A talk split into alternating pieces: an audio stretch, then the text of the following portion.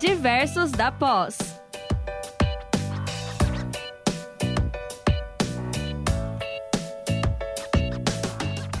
Olá a todos vocês, nossos queridos ouvintes do Diversos da Pós. Hoje nós temos um tema bem interessante e algumas discussões bem pertinentes. Para isso, juntamos áreas bem diversas. Então, estou aqui, professora Ana Paula da Saúde, acompanhada então da nossa diversa, maravilhosa professora Joyce, e que é da área de pedagogia, da área de educação, e o nosso outro maravilhoso diverso, que é o professor Clóvis, da área de comunicação. Então, vou abrir agora para os professores darem um oi para vocês e a gente poder, então, começar o nosso programa.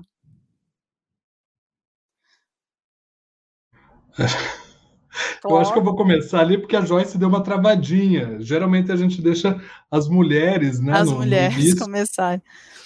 Mas uh, já libero ali para a professora Joyce. Acho que voltou, Joyce. Vai lá. Voltei.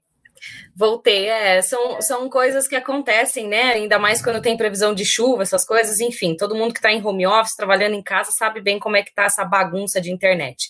Mas voltei, tô aqui, dei uma leve caída, voltei. Boa noite, pessoal. Obrigado pela presença de todos. Bora lá, mas meu primeiro diversos de 2022, um prazer estar aqui com vocês. E como a professora Ana disse, um assunto super pertinente, né? Charlene já está com a gente, beijo e bora lá. Bom, é o meu primeiro Diversos também de 2022, espero participar de vários aqui com vocês. É, queria agradecer o convite da professora Ana, né, nesse tema super interessante que a gente tem aí, sobre é, a comunicação também, que pode prestar um serviço gigantesco aí no uso abusivo de drogas. Então, acho que vai dar o que falar hoje é, nessa conexão entre comunicação, educação e saúde, que tem tudo a ver. Isso mesmo.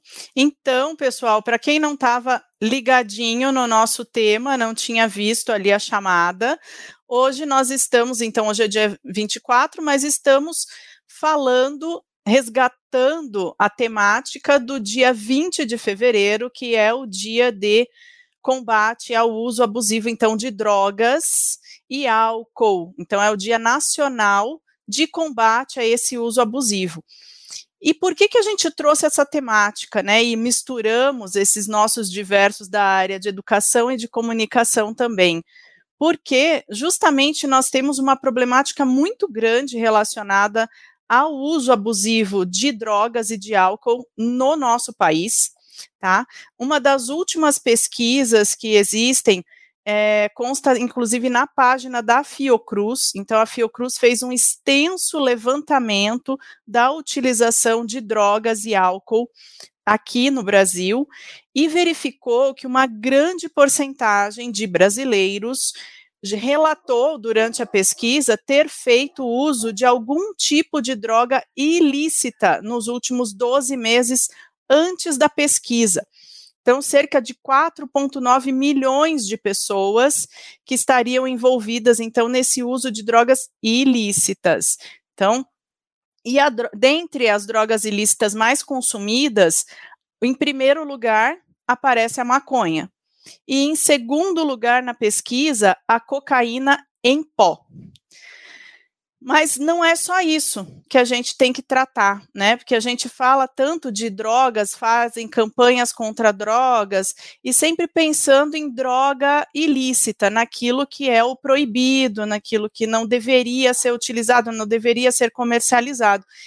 E em algum, alguns momentos acaba ficando um pouco de lado da discussão a droga lícita que nós temos e que causa estragos bem grandes também na nossa sociedade, em estruturas familiares, fora todas as consequências para o organismo. Então, quando o indivíduo se torna dependente de álcool, ele acaba tendo muito comprometimento, tanto na sua vida pessoal, né, na sua vida é, de trabalho, né? Então, a sua capacidade laboral, é um indivíduo que daí vai começar a faltar, ah, porque ele precisa, ele tem a necessidade de procurar aquela substância ou de consumir aquela substância, diminui seu rendimento. Isso compromete relacionamento familiar também, porque as pessoas começam a abusar da substância e muitas vezes isso leva a outras situações, entre elas, inclusive, algumas pesquisas já fazem uma correlação bastante direta do abuso de álcool com o aumento da violência. Então, a pessoa, muitas vezes, ela tem aquele gatilho de se tornar violenta durante uh, o consumo ou por conta do consumo de álcool. Nessa mesma pesquisa da Fiocruz, eles tiveram alguns dados bastante alarmantes com relação justamente ao consumo de álcool, que é a nossa droga lícita, digamos assim. Então, nesse, é, nessa pesquisa, eles verificaram que 14% dos entrevistados relataram já ter dirigido automóvel ou motocicleta, né, dirigido algum veículo sob efeito de álcool. Então, isso tem um impacto social em relação às questões de acidentes de trânsito, entre outras situações, como atropelamentos e, e N outras situações que a gente verifica aí no dia a dia. Então, apesar da tal da campanha estar tá sempre por aí, né, eles colocarem até em é, outdoor, luminoso, principalmente nas estradas, né? Então agora com a chegada, a proximidade do carnaval, a gente vai ver bastante aparecer isso, o tal do se beber não dirija. Mas ainda assim, muita gente ainda insiste em conduzir veículos sob efeito de álcool. E é, uma outra porcentagem, deixa eu verificar aqui só para eu não, não me perder, 4,4 milhões de pessoas relataram já ter discutido com alguém ou se envolvido em uma briga por conta de estar sob efeito de álcool. Então, quando a gente fala da questão é, social desse consumo, tem muito a ver com isso, porque a pessoa bebe, pega o carro, então com isso ela compromete é, a segurança de outras pessoas, não só de si mesmo ou está num bar, se envolve numa briga, vira um valentão quando bebe e assim por diante. E o grande problema do álcool é o quê? Que você não precisa ir num beco, você não precisa é, ir escondido, né? Você vai no mercado, compra feijão, arroz e um litro de vodka. Né? E ninguém vai te julgar por isso. Então, essa, essa proximidade, essa facilidade, e é, a, cada vez a gente tem disponíveis opções mais baratas, né? Então, diz que a juventude agora, porque eu, como não sou uma pessoa tão chofem mais, então diz que a juventude agora está muito ligada no tal do corote, que é um negócio baratinho, né? Então, a gente tem toda essa facilitação. Levando em conta essa questão do chofem e não chofem, né? É, denunciando minha idade aqui, e talvez a dos colegas, né? Me desculpem por fazer isso no ar, ao vivo. Uh, se vocês se lembram da, da questão de esportes, por exemplo, Fórmula 1. Quem acompanhou Fórmula 1 na década de 80, 90, o que, que a gente via de patrocínio naqueles carros? Sempre. Qual, qual era o patrocínio do carro do Senna? Quem lembra? né? E do rival, super rival do Senna, o que, que aparecia lá? Carrinho preto, com aquele dizer dourado, bonito, né?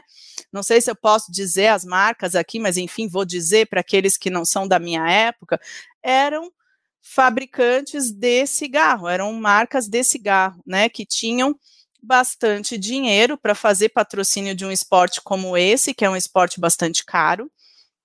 E os dois principais que apareciam lá era o tal do John Player Special e o Marlboro. Né, então sempre e vinculado na questão do esporte, né, como se fosse uma coisa positiva, como se fosse. E a gente está falando daí de uma outra droga lícita que também tem suas consequências, embora não seja a nossa abordagem hoje aqui, mas ela também tem as suas consequências no organismo e também acaba causando dependência. Então, é, quem viveu essa época de transição dos 80 para o 90 tinha muito isso, tinha muito essa proximidade. Por quê? Porque era muito comum propaganda. Tinha propaganda em todo lugar, a propaganda passava na TV, né? Então, a gente tinha essa proximidade com essa questão das drogas lícitas, de passar muita propaganda. Era tão comum que, é, de, mesmo depois da regulamentação, que aconteceu em 1996, então veja, na época que foi regulamentado, eu já tinha uma certa idade, então já me lembro dessa condição. Então, foi uma lei do, do governo do Fernando Henrique, 9294, então, de 1996, nessa legislação foi colocada, então, uma, uma sequência de restrições a essa propaganda. Então, propaganda de bebida só podia passar a partir das nove da noite. Depois de um tempo, eles ampliaram ainda essa restrição e começou a passar apenas a partir das dez da noite. Então, era dali até amanhecer, até as seis da manhã. E é, quem é da minha época vai lembrar, né, do, do é bordão, professor Clóvis, que fala? É, como é que chama? Slogan. O tal do, é o que? Slogan, isso mesmo, me fugiu a, a palavra. O tal do Deu Duro, Tom Dreyer, lembra? Sim. Quem está aí assistindo clássico, que né? lembra que é da nossa época, isso é um clássico da nossa época. E quando começava esse tipo de propaganda, você já sabia que era a época, era o horário daqueles outros programas. Ia começar a passar filme, supercine, né? Essas coisas assim. Por quê?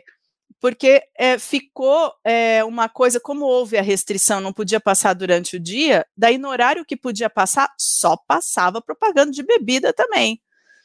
Então, a gente viveu isso, né? Essa transição. E hoje em dia a gente tem já uma evolução nesse sentido. Então, a, a, propaganda de cigarro foi abolida, né? Então, nos dias de hoje, inclusive, tem dizeres é, negativos que colocaram nas embalagens, tem uma série de outras restrições que foram evoluindo com o passar do tempo. E, com o passar do tempo, também foi evoluindo a questão da propaganda antidrogas, que é para isso que os nossos dois colegas aqui estão é, para conversar com a gente a respeito do como que evoluiu essa questão de educar as pessoas para se afastar da questão das drogas. Como é que isso aconteceu?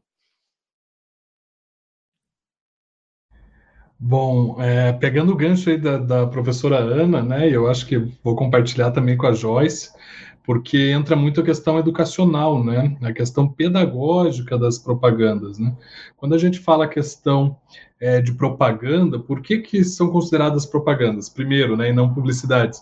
Porque propagam ideias. Então, tentam modificar aí questões que estão no nosso consciente coletivo, né, para transformar atitudes. Atitudes é aquilo que eu tenho predisposição a fazer, não necessariamente o meu comportamento final, mas a ideia é depois que isso passe para o comportamento final.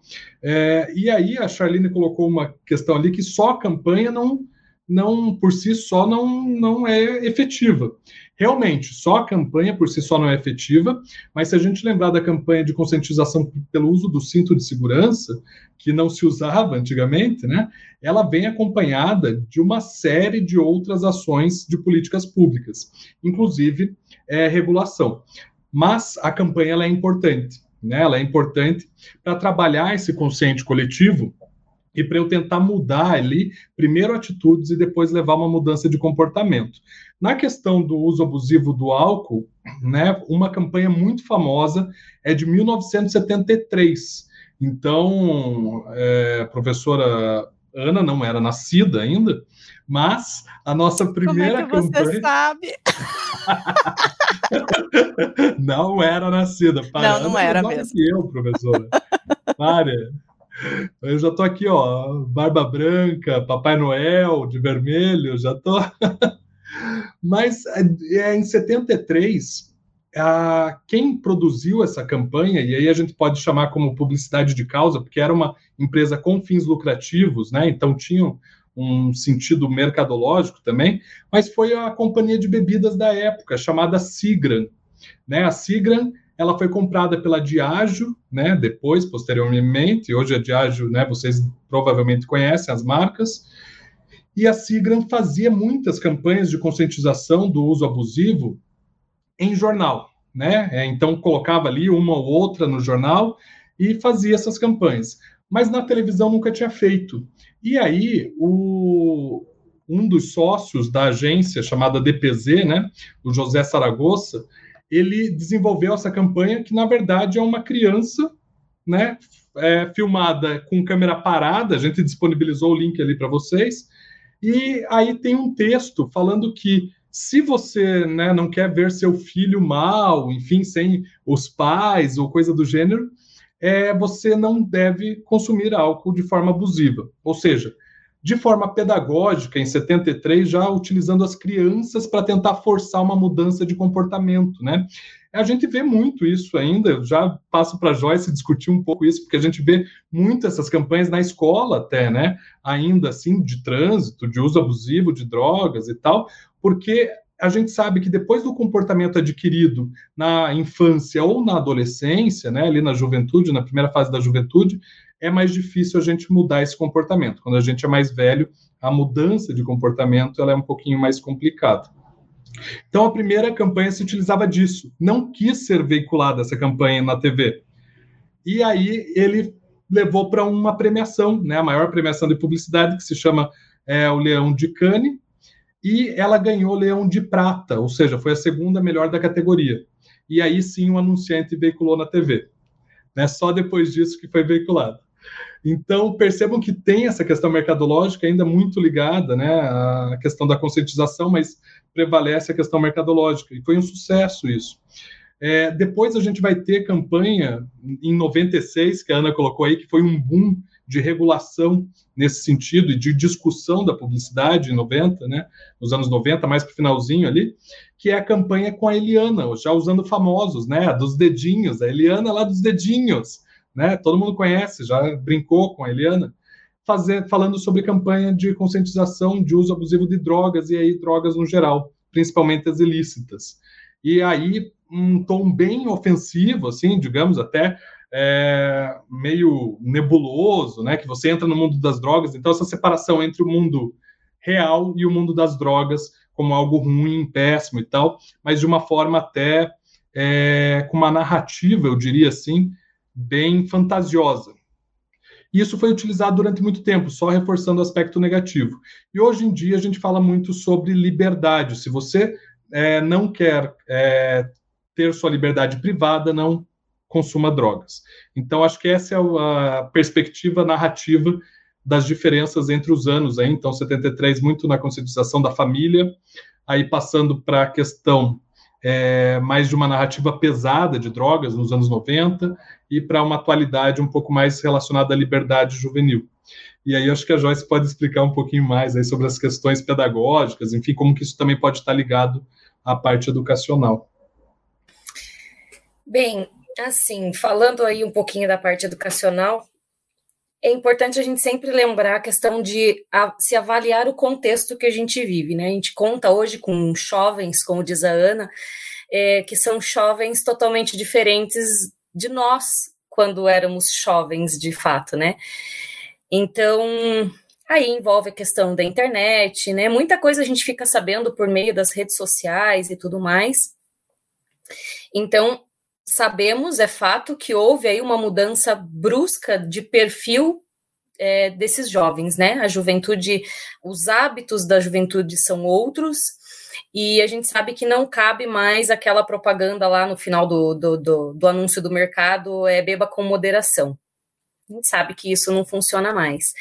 E assim como a Charlene falou, questão ali de, de leis mais mais severas e tudo, só que infelizmente a gente tem também aquela questão de que tudo se dá um jeito aqui no Brasil, a gente sabe que tem tantas pessoas aí impunes que cometem muitos erros no trânsito por conta do uso abusivo de álcool e drogas e que infelizmente ainda não, não pagaram de fato, né, é, judicialmente falando, o que deveria ter sido pago por ter tirado uma vida, enfim. A gente sabe então que de certa forma, essa educação com relação a essa mudança é, de perfil da juventude, talvez, né, estou dando a minha opinião, não está sendo tão eficaz assim. Né? Eu acho que deveria ser uma coisa um pouco mais aí não sei nem ao certo a palavra que a gente pode usar, né? Mas acho que deveria ser feita aí uma reavaliação desse contexto, a forma como é, esses jovens, esses, esses. E nem são jovens, né, gente? A gente vê muitos adultos também fazendo isso, né? Eu estava vendo uma pesquisa que foi da da Organização Pan-Americana de Saúde, lá em 2018, que ele fala que as, a maioria das pessoas que sofrem por conta do, do, do uso abusivo de álcool é, são pessoas com até 60 anos. Então, ou seja, temos contamos aí com jovens de 50 anos nesse meio, né, que estão aí, às vezes, fazendo uso de drogas e álcool de forma abusiva, né? Fora aí que a gente, como a Ana comentou, que não é só a questão do, do, do uso abusivo, entra aí diversos tipos de doenças, acidentes rodoviários, a própria violência, tipos de câncer, doenças cardiovasculares, enfim, um monte de coisa que traz. Então veja que teria que ser uma educação aí muito ampla para conscientização que a bebida não é só a questão da ressaca no dia seguinte, né?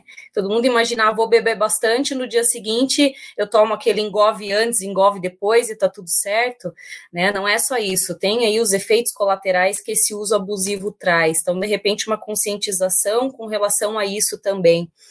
Então, é, outra questão a, a, que, que foi levantado também nessa, nessa, nessa mes, nesse mesmo estudo, a questão da ansiedade e da depressão, né, que associou-se no caso, quanto mais ansiosa a pessoa for, mais é, é fácil dela é, ir para o caminho, às vezes, do, do, uso abusivo de álcool e drogas, e a gente sabe que o álcool é a porta aí de entrada, às vezes, de uma droga ilícita, né? Infelizmente, a pessoa começa com álcool, às vezes começa com um cigarro comum, que é considerado lícito, assim como a bebida, e depois passa para as drogas ilícitas. Aí a gente traz todo esse contexto para dentro das escolas, né? Como que está sendo feita essa conscientização? Tanto na rede pública quanto na rede particular como que os professores abordam, né? A gente sabe que tem, que a gente já conta com um perfil diferenciado aí de aluno em sala de aula, mas e os professores, como que eles estão pensando em abordar isso em sala de aula? Né? De que forma? Às vezes a gente tem tantos professores aí mais tradicionalistas que não conseguem encarar essa questão de trazer o, é, da mesma forma falar sobre sexualidade, sobre a questão de gênero, né? A questão do, do uso de drogas e álcool é da mesma forma. Às vezes tem professor que não consegue encarar isso como uma necessidade ou pensa esse assunto como algo que tem que ser discutido em casa, não, deixa que isso a família discute. Mas não é só com a família. Né? O meu filho, por exemplo, ele passa é, praticamente o dia todo na escola. Né? Então, ele vai contar só com comigo e com o pai ou com a avó, ou com pessoas próximas para conscientizá-lo de algo bem importante.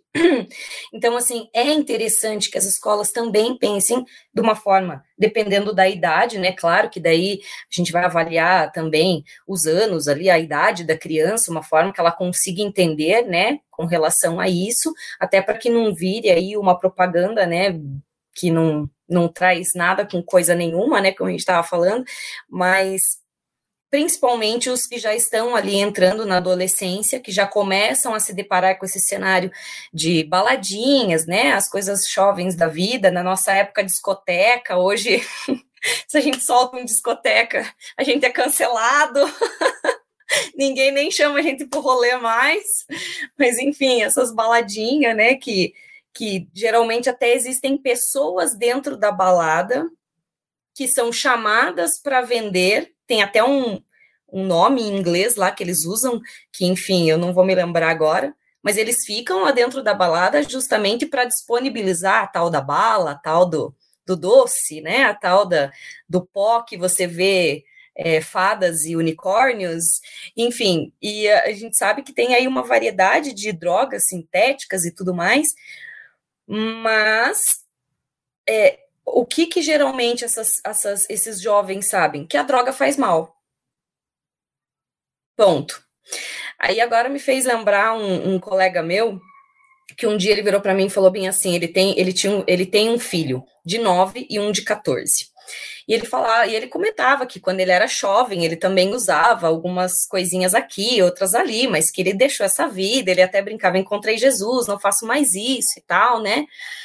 Mas hoje o meu filho tá, né, se tornando um adolescente, e um dia ele perguntou para mim sobre drogas.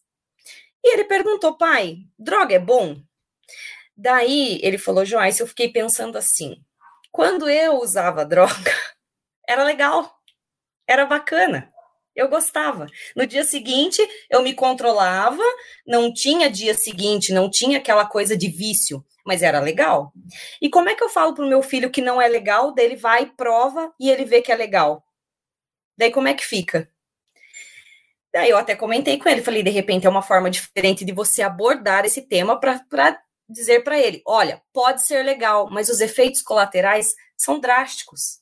A longo prazo, isso vai te trazer um baita de um prejuízo pessoal, emocional, é, carreira, estudo, né? Que daí é como o Clóvis disse, apelar aí para essa questão de, você se tornar é, dependente e, a, e não conseguir, de repente, alcançar aí novos é, horizontes aí por conta desse, desse, desse vício, né? Que a gente sabe que não é de uma hora para outra que você consegue, não é uma coisa fácil, daí envolve realmente políticas públicas, envolve uma questão, nossa, bem abrangente de acompanhamentos e tudo. Então, de repente, é aquilo, né? É, é a forma como a gente aborda. E isso, sempre quando eu falo sobre consumo de drogas, álcool, é, eu sempre me lembro desse colega me falando com relação aos filhos. Eu falei, então a melhor forma é abordar de forma diferente. É legal? De repente, na hora, você vai sentir aquele barato, é massa, né? Os jovens ficam todos né, empolgadíssimos e tal. Mas e depois? Como que fica? Né? Tudo que é em excesso, a gente sabe que não faz bem, e o uso de álcool e drogas é da mesma forma. Então, voltando à questão da, da educação, no contexto da educação, eu acho que é muito uma questão de se avaliar o contexto escolar e as formas como se aborda isso na escola. É necessário, a gente sabe que é necessário, não pode ser um tabu, não pode ali ser uma coisa escondida que somente os pais falam em casa, ou que de repente a criança tenha que se deparar com uma situação do pai embriagado em casa, batendo na mãe, espancando o irmão, para ele ter uma noção de que a, a, o uso de álcool e de droga pode causar algum tipo de malefício para a vida, né? Porque de duas uma, ou ele vê que aquilo é errado e ele não vai fazer igual ao pai, ou ele vai se espelhar no pai, e daí não vai dar certo. Né? Então, eu acredito que seja mais ou menos isso aí. Exatamente. E essa questão que a Joyce abordou, falando da, de não ser um tabu, é extremamente importante, porque às vezes a, a, o professor, né, a escola deixa, ah, deixa para o pai e a mãe em casa falar, mas quantas famílias que não conseguem abordar esse tipo de assunto, que não, que ainda criam os filhos de uma maneira totalmente tradicional e não tem diálogo aberto, não falam sobre uma série de coisas. Então, aí entra a importância tanto da, da do preparo dos professores para abordar esse tipo de tema, para também não abordar de uma maneira errada, né? Então, dar essa ferramenta para o professor, fazer uma abordagem positiva, legal, que vá dar um resultado massa para aqueles alunos e também é, a gente manter essa, esse canal, essa via de comunicação aberta, e junto com isso as políticas de saúde e as políticas públicas de é, apoio aos dependentes, de conscientização, né? Então tem várias frentes em que a gente pode brigar nesse sentido. A gente está avançando aqui no nosso tempo. Eu sei que vocês ficaram curiosos, então o nosso backstage é, ficou de passar um trechinho para quem não clicou para assistir as, as propagandas, para a gente dar uma olhadinha.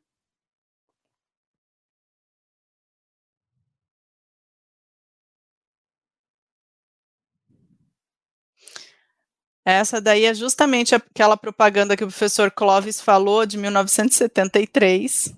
Acho que está só sem o áudio. É, está sem o áudio. Não sei se tem como colocar, porque ela é uma imagem quase estática. É, dizer, a imagem é estática. Sorriso, o menino vai sorriso. abrindo um sorriso até o final é. da propaganda. É meio. Hoje a gente vê isso, né, assusta um pouco, né? É meio em bizarro. Em 73 eu acho que assustava mais ainda, a estética era outra. Mas, mas o texto é bem interessante.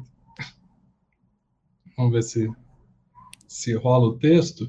Outra questão que eu acho que é interessante a gente comentar enquanto está preparando ali é que as campanhas elas estão sob um guarda-chuva, né? Um guarda-chuva ali do Conselho Nacional de Política sobre Drogas, o CONAD, e do Sistema Nacional de Política sobre Drogas, né? O CISNAD, e que eles já dão diretrizes ali para essas comunicações. Então, hoje em dia, né? A última diretriz é que seja reforçada, né? O fortalecimento de vínculos interpessoais como forma de evitar o uso de drogas e que nas campanhas apareça a diversidade é, brasileira. Então, são dois aspectos que eu acho interessante a gente. É, isso é uma coisa bem importante que eu até ia ressaltar quando aparece a propaganda da, da Eliana, particularmente, uhum. ela traz bem essa coisa do quem usa droga é aquela criatura sombria, ele vai sair das sombras para roubar Sim. a sua alma. Sim. E te, e, gente, não é assim, é o amiguinho, aquele que você confia, que vai te oferecer, né? Então, é, é a, essa eu acho até pior que a de 73, porque ela é Sim. muito desconectada da realidade, assim. E, e, até a estética, né, assim, né? Da separação de, do uso sim, de droga vampirizando a pessoa que usa drogas. Então é uma né, coisa bem. Vai bem tocar da Eliana para a gente ver a bizarrice?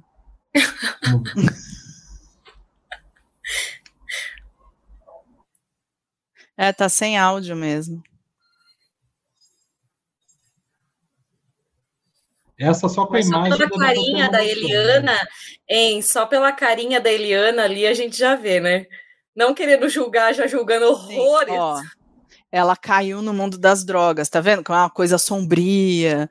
O plano close, né? Esse plano close, muito né, ligado assim, à dramaticidade, né? Uhum. Então, é, é bem. Aí entra, né, gente? Aí entra a Eliana como um papel, tipo Xuxa para nossa para nossa infância, né? Toda, Total. de repente ela entra assim com esse nesse cenário muda toda a perspectiva conselho. de uma criança, né? Falando agora aí, eh, né? As crianças que acompanham Eliana, que gostavam dela, e enfim, né? Muda aí todo um, um, uma percepção da personagem, né? Como a Ana falou, ele entra num mundo sombrio. E até eu queria fazer um comentário que a gente está falando sobre né, o, o Dia Nacional de Combate. É, lembrar que as pessoas que infelizmente estão né, de, dentro desse quadro de dependência, não cabe a nós julgar essas pessoas, né? Elas precisam de ajuda, a gente sabe que elas precisam de ajuda não só para a questão do álcool, como para as drogas. O próprio cigarro, né? Ali a nicotina, a gente já sabe que é um sacrifício gigantesco para as pessoas que desejam parar de fumar. Imagina para as drogas lícitas e ilícitas, né? As drogas mesmo. Então, assim, é importante essa questão do apoio também, até para as pessoas que já estão dentro desse quadro conseguir sair. Né? Então, não cabe a nós julgarmos, cabe a nós ajudarmos aí essa conscientização. E uma coisa legal que a professora Ana colocou também, e a Joyce complementou, é a questão dessa mudança da comunicação, por exemplo, de bebida alcoólica, né? E eu sempre comparo muito com a mudança da comunicação de publicidade infantil. A gente tem uma série de regulações da publicidade. Eu diria que a comunicação no Brasil assim como os dados, né, proteção do uso de dados, a gente tem um avanço significativo no Brasil em termos de leis, em termos de regulações. O problema é fazê-las serem colocadas em prática, porque ao mesmo tempo que essas leis são criadas, se acham brechas para é, conseguir trabalhar em zonas cinzentas de regulação, que eu diria.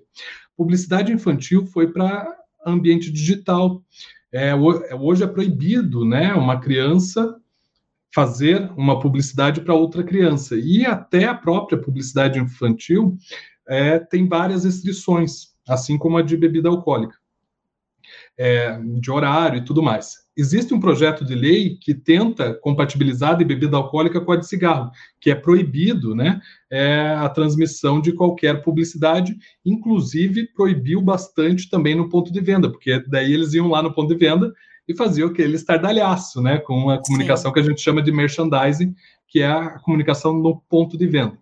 Mas a publicidade infantil foi para o ambiente digital. E hoje a gente vê unboxing em canal de YouTube de criança, que seria proibido, né, por regulação, mas o youtuber mais bem pago do mundo é uma criança. O youtuber Ryan, que ganha milhões fazendo unboxing, né, mostrando lá presentes e tal. Então a publicidade é, foi para esse sentido. E publicidade hoje não é só campanha na TV, né? A gente pode fazer outras coisas, como, por exemplo, foi feito em campanha de uso abusivo de drogas, é colocar uma caixa é, nas universidades falando que a pessoa que usa drogas, eu tenho meus questionamentos sobre essa abordagem, é, está lá presa na caixa, é dependente e tal. Então, de novo, um impacto negativo. Eu acho que a gente consegue impactar de forma positiva é, e não a Eliana da vida aí, né, que cai no mundo das drogas e não tem mais como sair. Porque a impressão é essa que ela passa, né? Que Porque acabou... é importante a gente mostrar que é negativo, que tem o lado negativo da dependência, que aquilo é, poda a sua vida de várias formas diferentes, porque você abandona certas coisas para buscar a droga. Mas não pode jogar essa negatividade no usuário, no usuário, mas sim no fato de usar. Porque quando você joga no usuário, que é o que muitas campanhas acabam metendo os pés pelas mãos e fazendo, você afasta o usuário. Então ele não procura ajuda, ele não te procura, porque ele não se sente à vontade para falar daquele problema, porque é uma coisa marginalizada. Sim. Né? Então é, tem que cuidar com o tom. Né? Sim. Então, acho Pessoal, que é, isso. Não sei se é. Tem, é bom, enfim, tem mais perguntas e coisas assim. Eu acho que é isso, gente.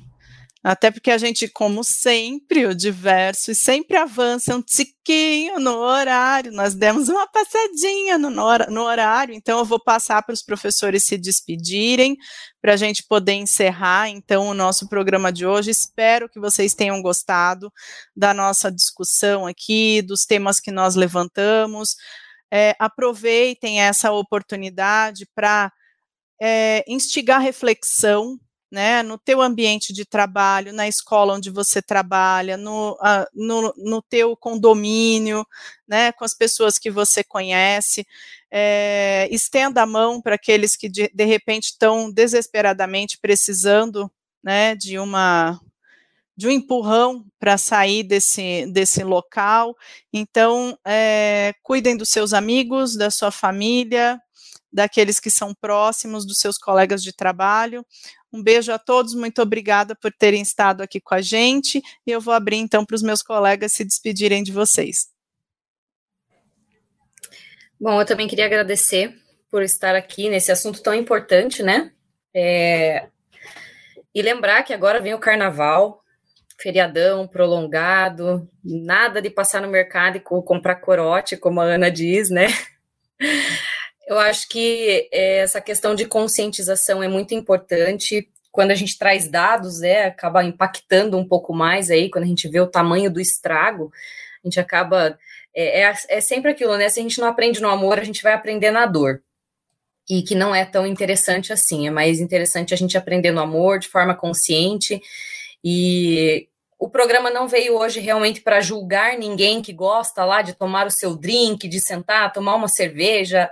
É, não foi a intenção do programa. É só uma questão de lembrar que existe essa data, né? E o combate ao uso abusivo de álcool e drogas que daí a gente sabe que causa aí muitos malefícios, né? não é essa a intenção, né? A intenção é de repente aí sentar com a sua família, confraternizar, tomar o seu vinho, tomar sua cerveja, ou até mesmo o seu corote de 2,50, não tem problema, mas, mas é desde que é, é, você só cuide da sua ressaca no dia seguinte, você não saia fazendo estragos, né? E causando é, males nas vidas alheias, porque isso é o que mais dói nas famílias, de repente de perder aí um ente querido por conta de alguém que fez o uso abusivo de álcool e drogas. É, então, um beijo a todos, bom carnaval, bom feriado, um beijo para meus amigos diversos e até a próxima. Bom, gente, também queria agradecer o convite da professora Ana. É um prazer estar aqui também com a professora Joyce, essa construção sempre interessante das áreas e muito diversa. E reforçar isso que a professora Joyce acabou de colocar, né? A gente tem uma correlação, como a professora Ana colocou, de uso abusivo de álcool e violência, e essa correlação ela já tem sido estudada há muito tempo e quase preenchendo ali uma causalidade entre uso né, abusivo de álcool e violência. E aí, nos feriados, a gente vê isso crescer muito. Então, mais uma recomendação aí para nossa comunicação, uma comunicação que não seja é, de ódio, né, que não seja violenta, uma comunicação não violenta e uma comunicação adequada aí aos princípios éticos também que a gente discutiu tanto aqui, né? Se a gente tem um poder ainda de utilizar subterfúgios, trabalhar nas zonas cinzentas, é porque existe um poder econômico, inclusive, é, respaldando aí essas questões é, da comunicação. Então, que venham né, campanhas interessantes nesse sentido, propagandas de conscientização atreladas a regulações que nos possibilitem aproveitar né, de forma saudável algumas questões e não de forma abusiva.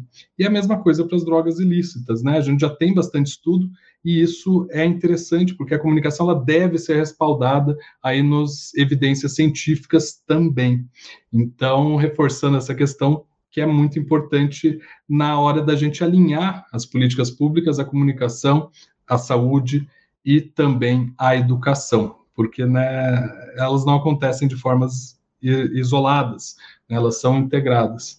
Então é isso, meu recado. É um excelente feriado, um excelente final de semana. Aproveitem com muita responsabilidade. Diversos da Pós.